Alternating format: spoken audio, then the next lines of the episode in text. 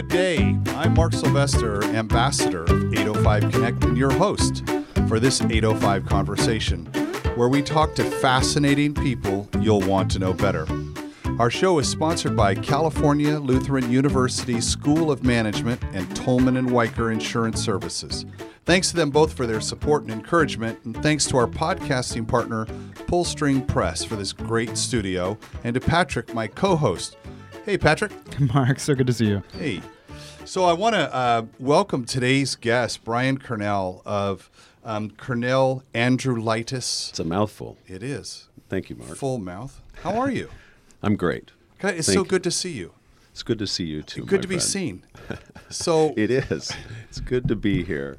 so we've known each other for a long time, everybody. So this is uh, a a great chance to sit down and have a, an extended conversation with my good friend about a lot of different things. Um you are uh, an architect, uh, actually, pretty well-known architect here in Santa Barbara. Um, and yeah, yeah, the, to the to the cameras that aren't here, there was a little bit of a, a smirk there.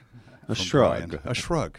I mean, I you know, I I- it's it it takes more than one person. It's a it's always a team to create a building, and I feel very lucky that I you know can participate in that. I've I've been very fortunate How long have you been an architect? since uh, seventy nine. So you, you so you went to Cal Poly, I went to Cal Poly. and what'd you study there? architecture. Okay. It's the it's the second biggest school there at, at or it's probably the biggest now at, at Cal Poly besides agriculture. Um, but I actually started at the University of Colorado in Boulder because I wanted to ski. But I knew I wanted to pursue architecture. I applied to architecture schools, of which there are, are you know limited ones. Actually, I applied to Cal Poly initially and wasn't accepted. Really? So went to uh, Boulder, and then I ended up reapplying to Cal Poly and, and got in and continued for five years. What was it, or what rather, not the what, the why? Why architecture? Well, you know, I always, I mean, I always loved to draw, and hmm. and but I, I, I've always been fascinated. In fact, my father was sort of fascinated with this notion of what, where does, where is a person's genius, and he found this institution called the Johnson O'Connor Institute that has offices in major cities, and their whole thing is evaluating people based on what their natural abilities are. So you go in and you take a barrage of tests, and you hmm. have no idea what they mean. Some are vocabulary tests, some are like putting together squiggly blocks, color association. How old were you? I was 14. Huh. And my sisters, who were older than I, were also taking these tests. And I, you know, you do that for a couple of days. You come back in a week. You sit down, and you know, the guy looked me in the eye and said, "Architecture." Just like that. Yeah. He said, "Well, maybe city planning." I said, "But I want to be a pilot." He goes, "No, you'd be very unhappy as a pilot." Really? and he you know had these things and they they came up with a lot of their uh, their their uh, patterns if you will that they use to assess people come from them evaluating people that are really good at what they do that are known to be good and doing what they do so so I said okay then I'm going to go to college and I'll go to architecture school So you're 14. That's still several years before college. How did you?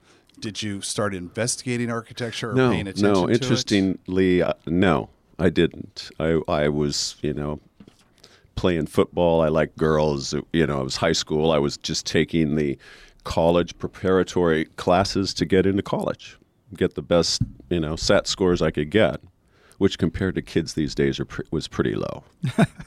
I wouldn't have gotten anywhere. I don't think. Do you remember the number? it was like 13, 20. Or, Well, that's pretty good. No, That's not- God, that's not so bad. What not isn't so 14 good. a perfect score? No, no, 16. 16 16's a used to be, score. but they've they've been modifying lately. Now my claim to my best friend got a 1600. Ooh. what if you took them now? I've always Oh, thought God. that like we should go we should all go back and take them Uh, again. no, it was too painful the time first time. Not fair. I don't like tests. Not fair. So you be, you go and you study architecture, and what was it there that really kind of lit you? Because you've been doing this your whole life, and and we'll get into why you're doing it by yourself and not working someplace else. But what was it that lit you up about that?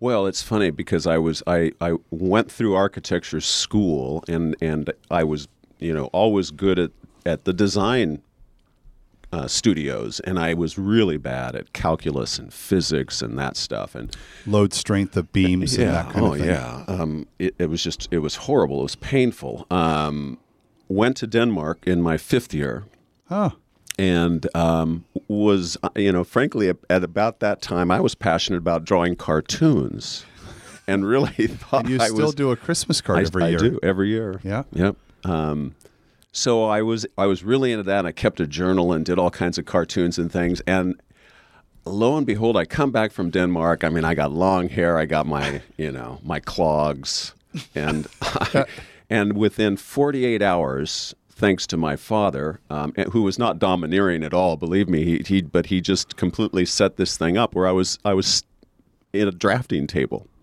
48 hours after landing from Copenhagen Really?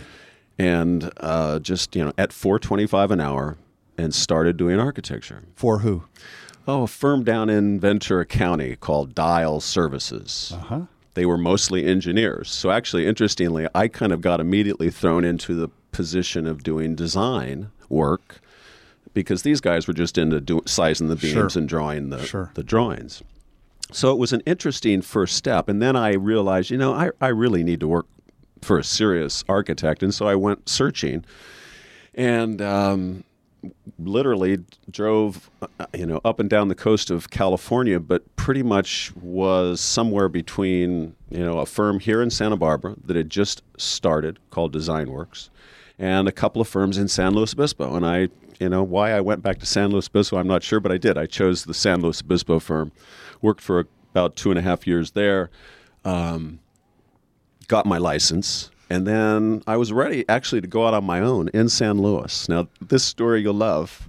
I my my sister who lives in Newport Beach wants to set me up on a blind date. Uh oh. And so we agreed to rendezvous in Santa Barbara.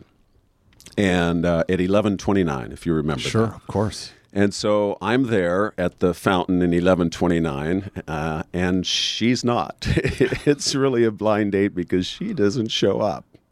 Oh my gosh. And as I'm sitting there feeling sorry for myself, wondering what the hell I'm going to do now, um, Mark Kirkhart and his wife, Bev, walk through the courtyard. And he's the guy that had offered me a job a couple of years earlier and said, Brian, what are you doing?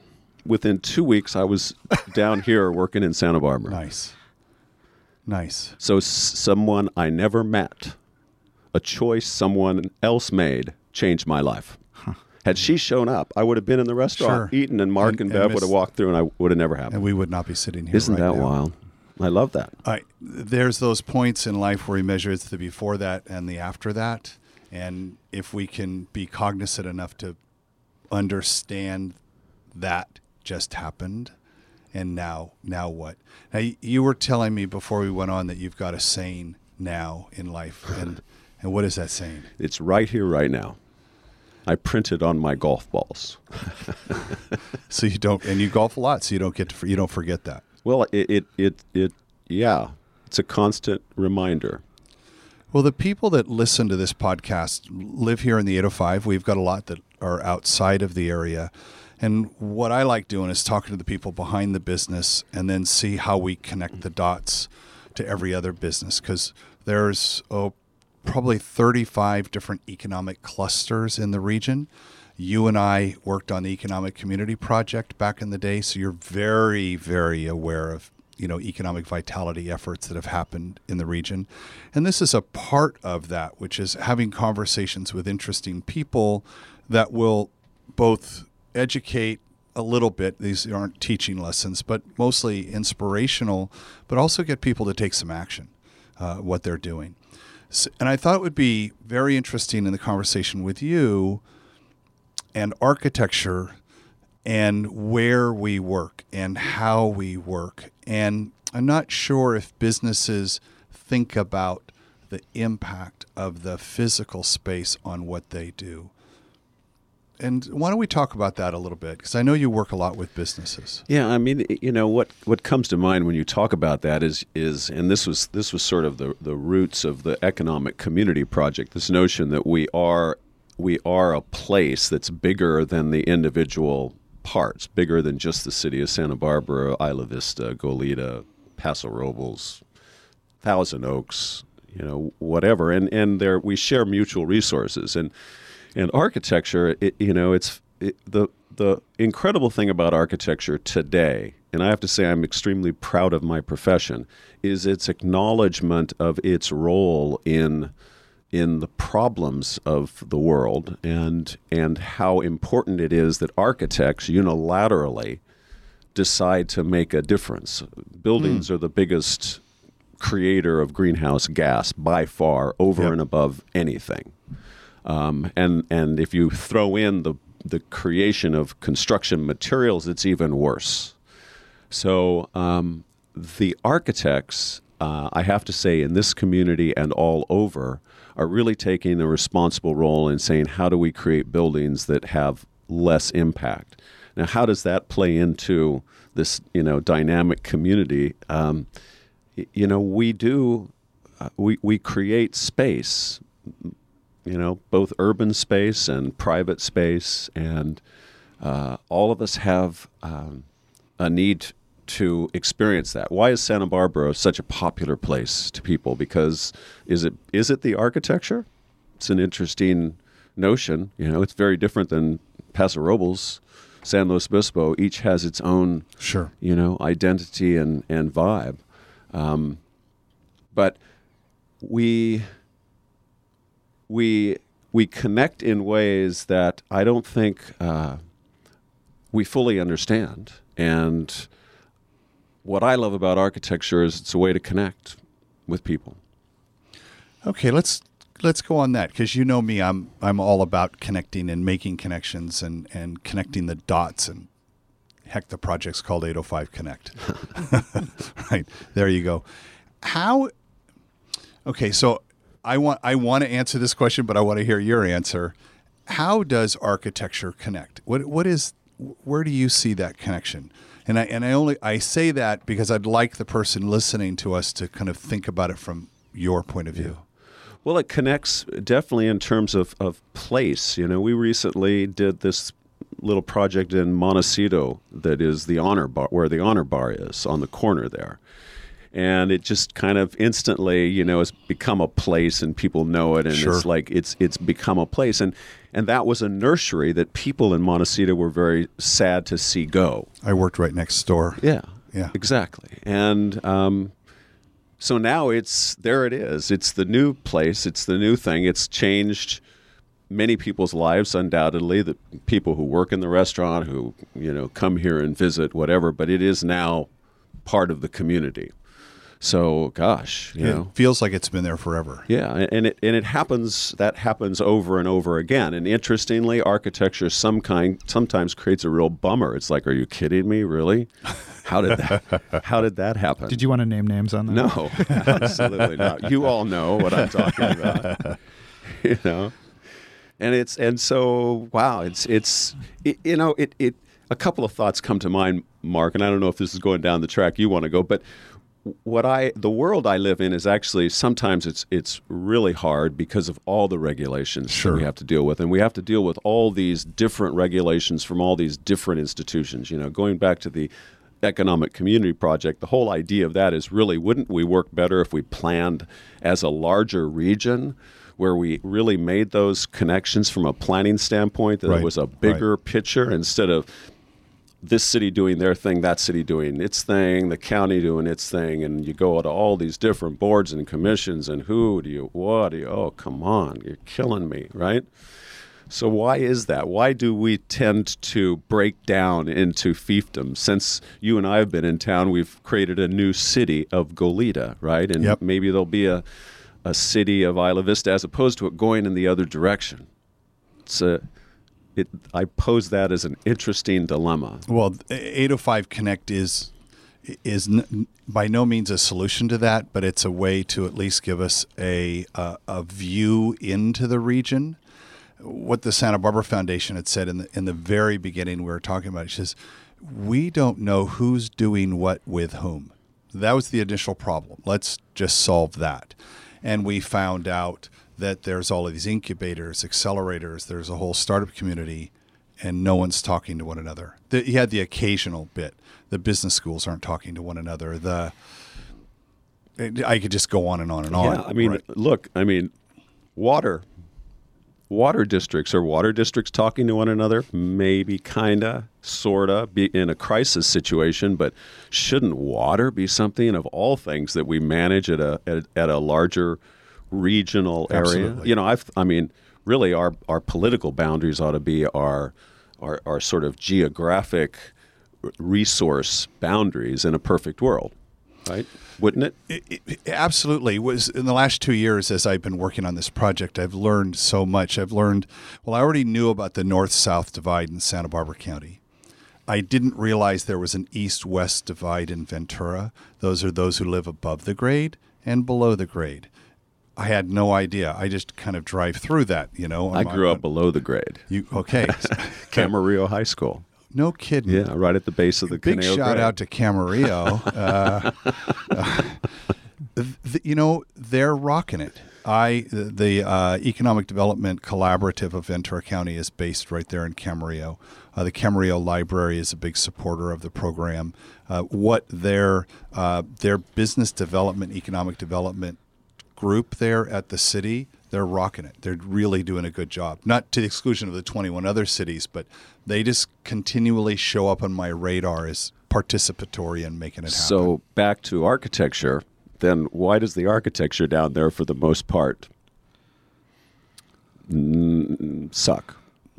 Sorry. that's a good, you know, I. That's okay. I- we'll I- bleep it in post. Yeah. I mean, Don't it- know. no, it does. Don't It- know. it's it's it's a it, in you know there are obviously exceptions, and I and I you know respectfully to to my architects in Camarillo and Ventura County, but there's there's not a lot of of place there. I mean, you got a lot of shopping centers. You have Right. to drive from one place to another. There, it really gets back to why is Santa Barbara an attractive place because it's a walkable place. It's a mm. place where people connect visually, emotionally. They, you know, it's it's a. I mean, it's interesting.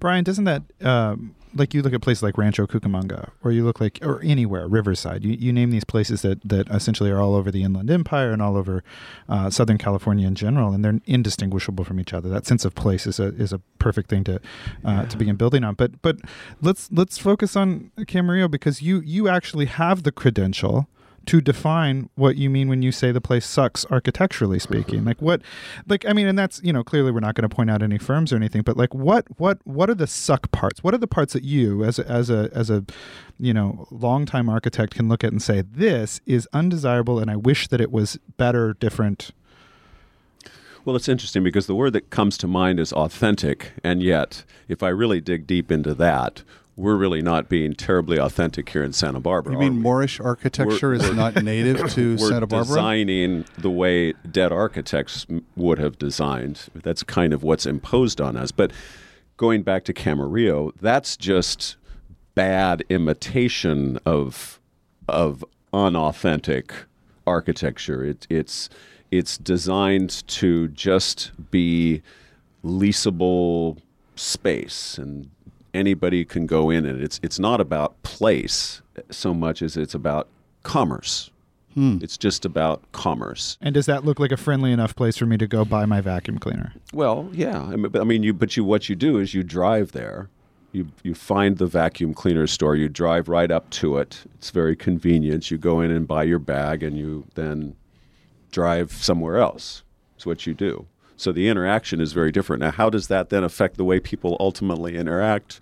Gosh, um, it changes it. I think it has changed it. We're we're moving fast, aren't we? I mean, the world's changed a lot since I went to high school in Camarillo. You know, Well, it's changed just. I mean, it's it's changing so fast. I think the rate of change we're beyond Moore's law now. I think of, bef- uh, we talked about points in time, pre iPhone and post iPhone, when you could have the world in your pocket, uh, you know, literally, and uh, that's profoundly affected every single industry I don't know that it's affected you because you. oh God, yes. Tell me, well, tell me how. I mean, you're still building, building. We, you know, as much as our, everything is virtualized, we still have, we still get in our car and go places, or we walk to places. it, and this is a, actually architecture is a very interesting uh, uh, teacher ab- about where we are, and, and and my life specific. You know, I did your the TEDx talk, Sure. and and and looked at how time is moving more quickly, and how when I was a, a senior in high school, the population of the planet was half of what it is today. It has doubled in my That's very short lifetime. And, and more than doubled, and and what do you you know wh- what are we doing about that? But um, the I draw with a with a pen and, a, and a pencil, and my pen's somewhere lost in my shirt here. Um, and it's a critical connection, my hand to the paper via Yep. this pen. Yep. Um, and I use it all the time. I mean, the, the thing I love about architecture is the visualization of a, of a place or a space, and Yep. then and then drawing it and thinking about it and how that you know passes on. Young architects are, for the most part, losing the that ability to draw, um, but they are becoming more adept at using this computer tool, of course. But is there a connection lost? I don't know. Maybe, maybe through uh, maybe through several generations, the connection with the computer as a tool becomes just as direct. Perhaps you use a maybe you use a stylus or whatever. I'm not sure, but I see in the way that younger architects look and see and draw. Um, we're changing very fast. It's a very different world than the one I started um, drawing in. So let's take that visualization and, and dig into that a little bit. You know, my background is in visualization and see what you think, and you know, with Wavefront. And I remember going into a meeting at Union Bank downtown Santa Barbara and getting up on the executive floor. I think it's the third floor there. And there's an atrium. And there's this perfect cutout. And you can see the mountains perfectly. It's just like framed exquisitely.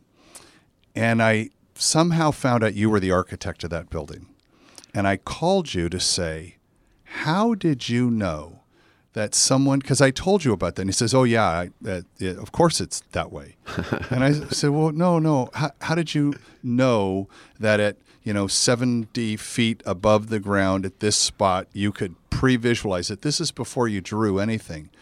And you just said, I just know. Tell me about that because th- that that had nothing to do with technology. That's something in your brain. Absolutely, and I and I think uh, I think to be a good architect, you have to see it in your mind. You have to visualize it. You have to have incredible three dimensional visualization. Um, back to my question: Are we losing that? Uh, I hope not. I I think that the the tools are changing that. But yes, I I did know that, and um, God, that's the great joy of what I do. I mean, I'm so lucky that I can have the ability to visualize things and then actually get them built and be able to experience that moment, although fleeting and oftentimes anticlimactic. But to to look at a building, I mean, let's use the honor bar again as an example. To stand across the street and think about what I visualized about being there, right, right, and then right. seeing And it was a it- nursery. then seeing it built, and and the reaction of the community generally positive about Very it positive. feels you know how lucky am I Right. to do that. So, when you talk about visualizing something that doesn't exist, it I instantly think about being creative. And the person who's listening right now, I'm thinking of one guy I know who listens to the show, and he's extremely creative. And is it? Would you say that entrepreneurs, people who have businesses, can kind of see that idea, see that thing that they're making, much like a musician can hear the music in his head before he ever writes a note down. Much like Patrick, when he's creating a piece of art, has a view of what it's going to be before he does it. Me, when I'm cooking a dish, I have a good sense of what it's going to taste like and look like before I've even sat down to do it. Do you think that's a that's a common trait amongst all of us. And then how we execute that and then turn it into a business is kind of the next big leap. Well, yeah. I, I mean, it's, you know, certainly there's incentive built in there in that creative process. You know, you are incentivized by what the outcome is going to be. And that's what business is all about, isn't it? That's, Sure. So, so I think so, yeah. And the and, and the person that is that way is always, I think, reaching, always striving. You know, I would have you sort of touched on this before. I mean, I would have never been happy staying as an employee just because I needed to sort of do things the way I wanted to do it, the way I felt, you know, the direction should go. At the same time, gosh, I, you know, I mentioned this before about the team. I mean, what I also love about architecture and what I do is that it's not my decision, really. Ultimately, I'm I'm merely guiding a process. Kind of like your dad guided you. Yeah, and and and I every every problem that we have, we solve, and the problem is based on specific criteria: the land, the the owner, the what it is they want to build, what the objectives of all of it are, the cost. All of these factors come into play, and all these people have to contribute to make it ultimately happen. And so I do that that that teamwork thing is happens with every single project that I do, and it everyone is different completely, um, which is the also constraints are all different, right? yeah, and the personalities are all different. You know, gosh, you, you know, the the client, uh, uh, the effect of the client and his personality and vision and creativeness, you know, plays importantly in what a building becomes. And then, of course, there's the architectural board, who also, you know, make it a little shorter, move it around a little bit. My, my girlfriend currently sits on the ABR. Really, Yeah, Courtney Jane Miller, landscape course. architect. Okay. Yeah, yeah. Courtney's great. Yeah. Courtney is great. Oh, that's uh, she. She comes home. She comes home, and and uh, sometimes I watch the thing on uh, on the internet, and then she comes home, and we we get to have a good conversation Well, about. yeah, and there's someone who said, "Okay, I'm going to do it." I mean, if I can, if I can, dive, you know, move off this for just a second, thinking about Courtney, she had something happen to her that was uh, the result of somebody else. Katie O'Reilly Rogers, who was a landscape architect in Santa Barbara, uh, a good friend of mine from the fourth grade, grew up together No in kidding. Camarillo. Wow. Suddenly passed out in her office one day, went to the hospital, MRI. She's got a tumor the size of a tennis ball in her head, had no idea.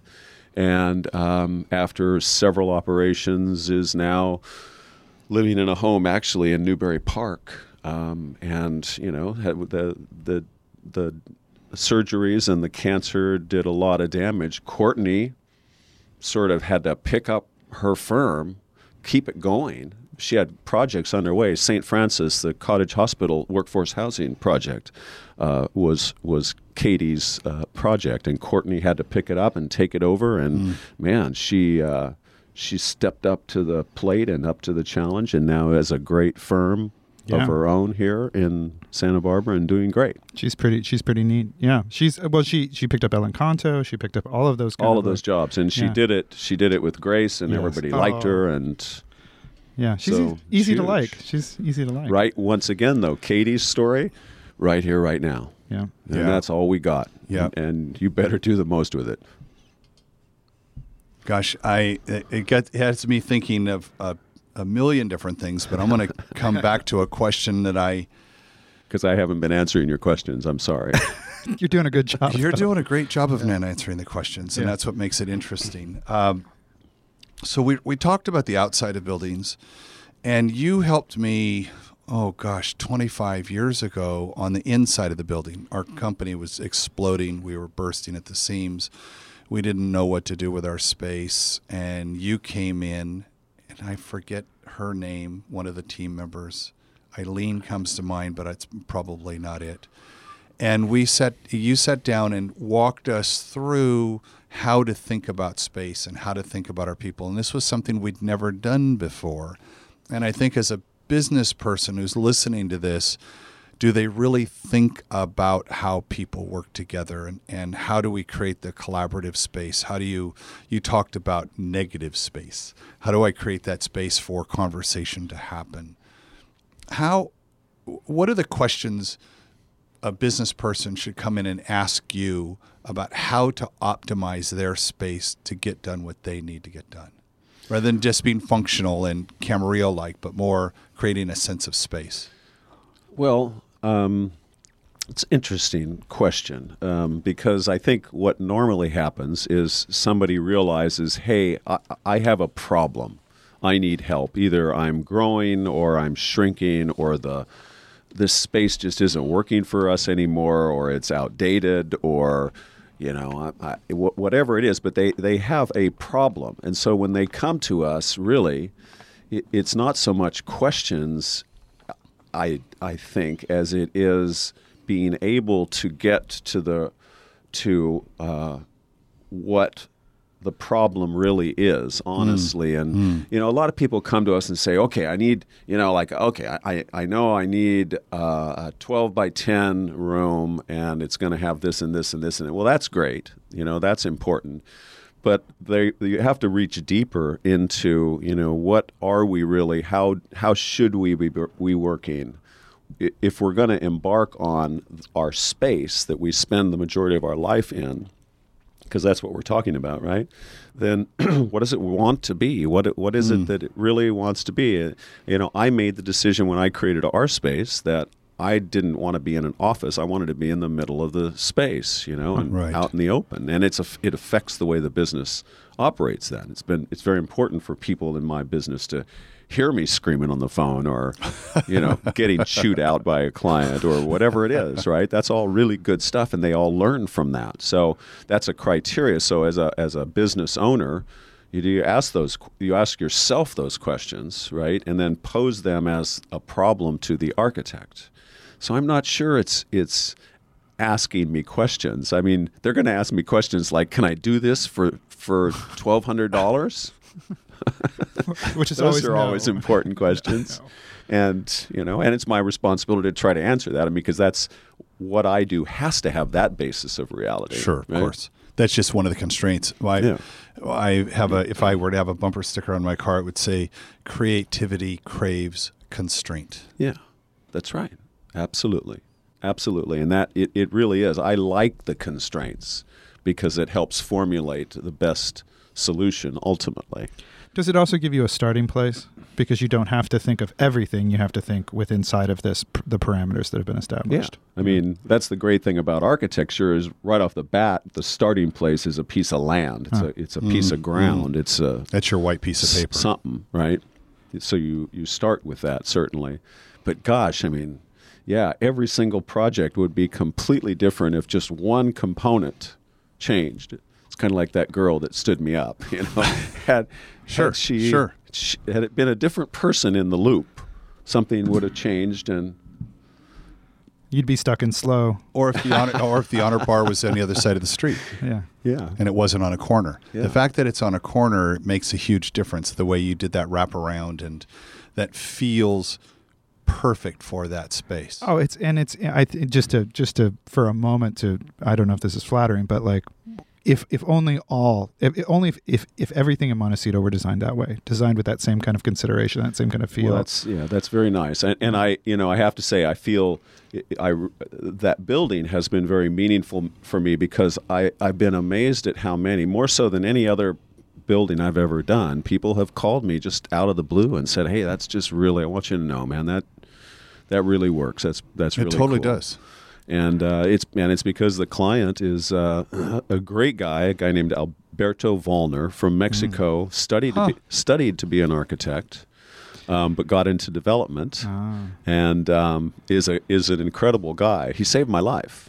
How's that? Tell me that. Um, well, I was, as you knew, no, I had bladder cancer. I was I was spending a couple of years trying to save my bladder, um, and I realized, you know, I, I need to go see somebody else. And Alberto, I knew had had testicular cancer and, and feels that UCLA had saved his life, UCLA urology. And so I emailed him and I said, you know, my bladder's just had a cystoscopy where you look inside your bladder, which is really fun. It's kind of you know like what's the You've redefined fun for us well, this morning. well, it's it's what was the great movie when we were growing up in uh, the where they went they they had shrunk themselves and they went in- Fantastic Voyage. fantastic voyage right so it's kind of like that so I call up uh, Al, or I email Alberto and he sends me or or immediately within probably less than a week I'm meeting with the head of urology at UCLA and uh, this guy looks at my record and says dude you got to get your bladder out or it will kill you hmm. and had I not reached out to Alberto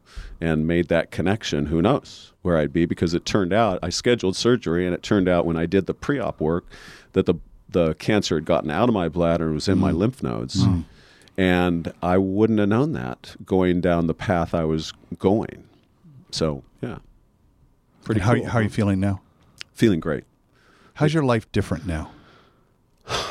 Well, you know, I, I have to say, I promised myself, you know, I, I joked that I took a sabbatical. for three months. and Oh, oh, oh, hold it. I think it's time to play buzzword bingo, Patrick. I think that one's pretty self-explanatory. and so I promised myself I wasn't going to get back doing the same grind and then I was going to do what I love to do because that's what I do best and not do the stuff that I don't love to do and consequently don't do best. Back to the the the Johnson O'Connor Institute. Isn't it interesting? We do the thing best that we love to do naturally, that we just naturally do well. But I'm you know, still, it's hard. It's hard. You get sucked back into life, don't you? And all of the, all of the things and all the demands. And so I'm right now. I'm working too hard. Um, you know, things are busy out there. The cyclical nature of our Sure, economy, sure. you know, is. But that was the whole thing about ECP, by the way, if I can continue to ramble, how we basically started that based on the premise that you actually need to be thinking about the downturn when things are going great. It's sort of the opposite Yep. sign that you need Yep. this organization that's actually ahead of the curve and helping to think about managing that. Something we didn't do relative to water, did we? I Not mean, it was kind of a duh. You're going to run out of water some point. And now we're just hoping El Nino comes and solves all we our seem problems. to we seem to be, yeah. That's, Yesterday, the the word was, um, and in all the reports, it was if the weather people got together and issued talking points.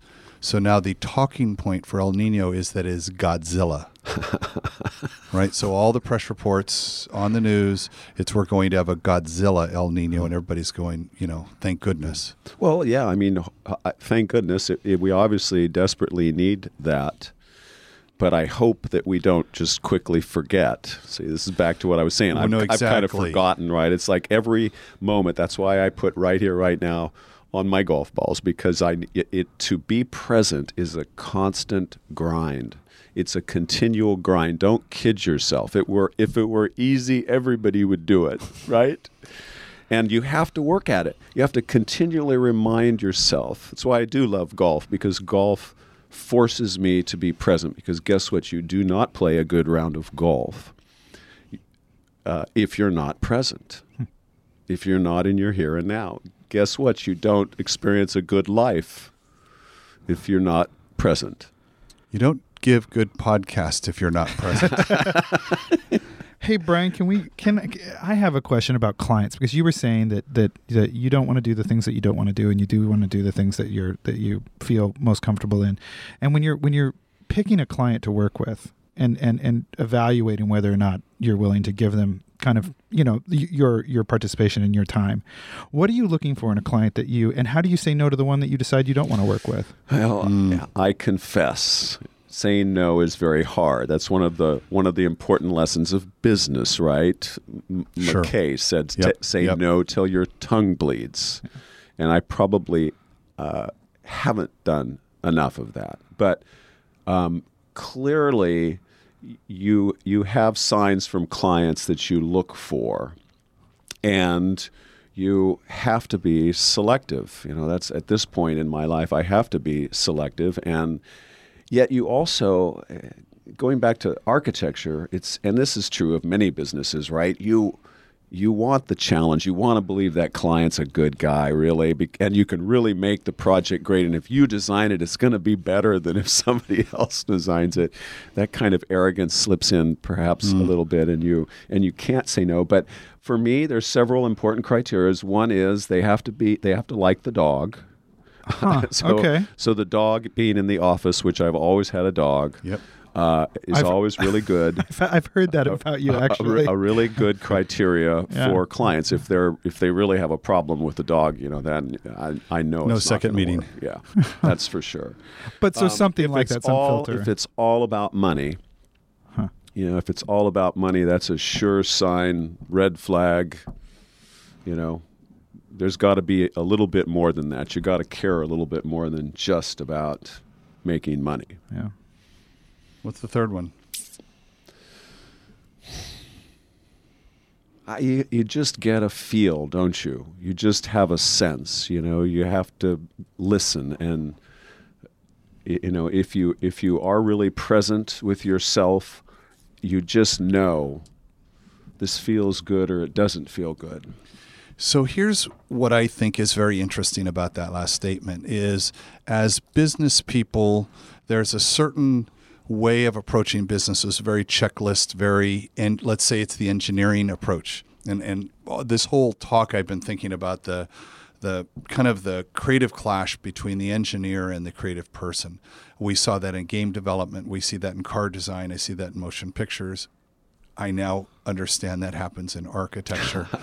and your being, you know, your roots as the guy who's drawing, the artist, the creative person, the, the person who can visualize that building needs to approach that decision from the gut, from the intuitive. I just going to kind of close my eyes and kind of feel this and to the engineer person, uh, well, well, I can't make the decision that way. I've got, I have to have a checklist. I have to, blah, blah, blah.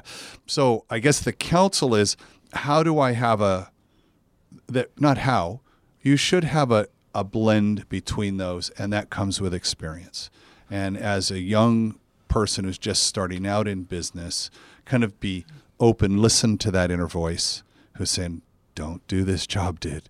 Don't work with this guy. It's a problem." Or the money might not be there, but this project is so appealing and so interesting, and there might be something to learn here.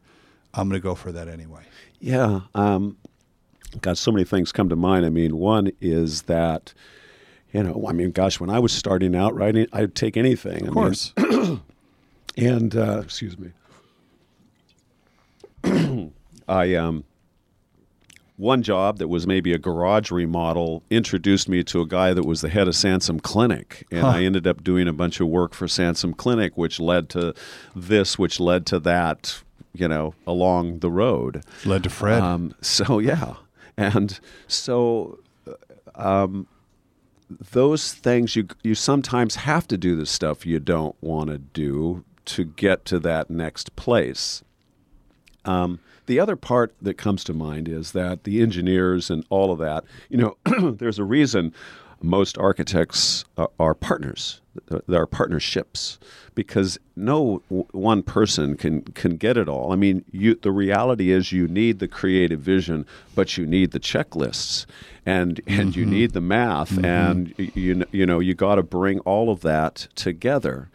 Um, so it's really hard to think that you can possibly do it all alone. So engineers, I couldn't build buildings without engineers. I hate them sometimes. they drive me crazy. But gosh, I wouldn't I couldn't do it, could I? no. So you got to have that. So that just speaks to uh, you know the connections that happen within an organization that is creating buildings or whatever. It's a lot of different ways to think about it to get to the finished product. Which gets back to the team, which gets back to the beginning, which means we're at the end. Perfect. Good. And Thank Brian, thank you so much. Uh, this was really fantastic. I, um, we, the idea of these conversations is to be a catalyst to think about other things. So the person who's listening right now, if this has got you thinking about something, write us, let us know. Uh, Brian, thank you. One of the things we do on the show is um, you get to help me name this episode. Now that we've talked for 45 minutes, um, and what, what would you would you say this episode should be called? Oh, Mark. These are your parameters. This These is the are- land you're working in. Well, tell you what, It's- I will think of. Do you have something no, come to mind? It's it's uh, it's certainly a lot more than architecture. Okay, That's pretty I good. like that. I thought you were going to go with right here, right now. Yeah, so did I. It's certainly a lot more than architecture. There you go. Um, the the reason I say that is um, when people are scanning through the playlist of all the episodes, the titles, and I I'm doing I'm doing uh, kind of performance analytics on the titles, and so I'm playing with those. And Is it so- alphabetical or? No, actually, I I I uh, I mix it up every week. Good. Patrick, did you know that? I, I- yes, yes, I, very I aware. kind of yeah, I mix it up just to see what works and what doesn't work. So thank you for that. So Well, I thank want to. you, Mark. You're doing good. Well, thanks, I buddy. appreciate the opportunity. I appreciate that. So thanks again to California Lutheran University School of Management and Tolman and Wiker Insurance Services, and our podcasting partner Pull String Press for this great studio. Patrick, I love working here, Yeah. and Cielo Twenty Four, who provides the searchable captions for our show. The 805 Connect project is supported by partners and sponsors throughout the region. I want to thank them as well. More information at 805connect.com. Patrick, why don't you tell people how they could support us? Oh, the number one way right now is to go back into your podcast app, whichever one you're using, uh, and find the review button, find the stars button, and uh, give us some uh, critique one way or the other. We love to hear any feedback that you have for us. Uh, it is the best way to uh, directly affect the thing that you're listening to in your ears right now. So uh, give us a review, and we promise to respond and uh, and make it a better show. Excellent. Thank you. So until next time, I'm Mark Sylvester, your host for 805 Conversations.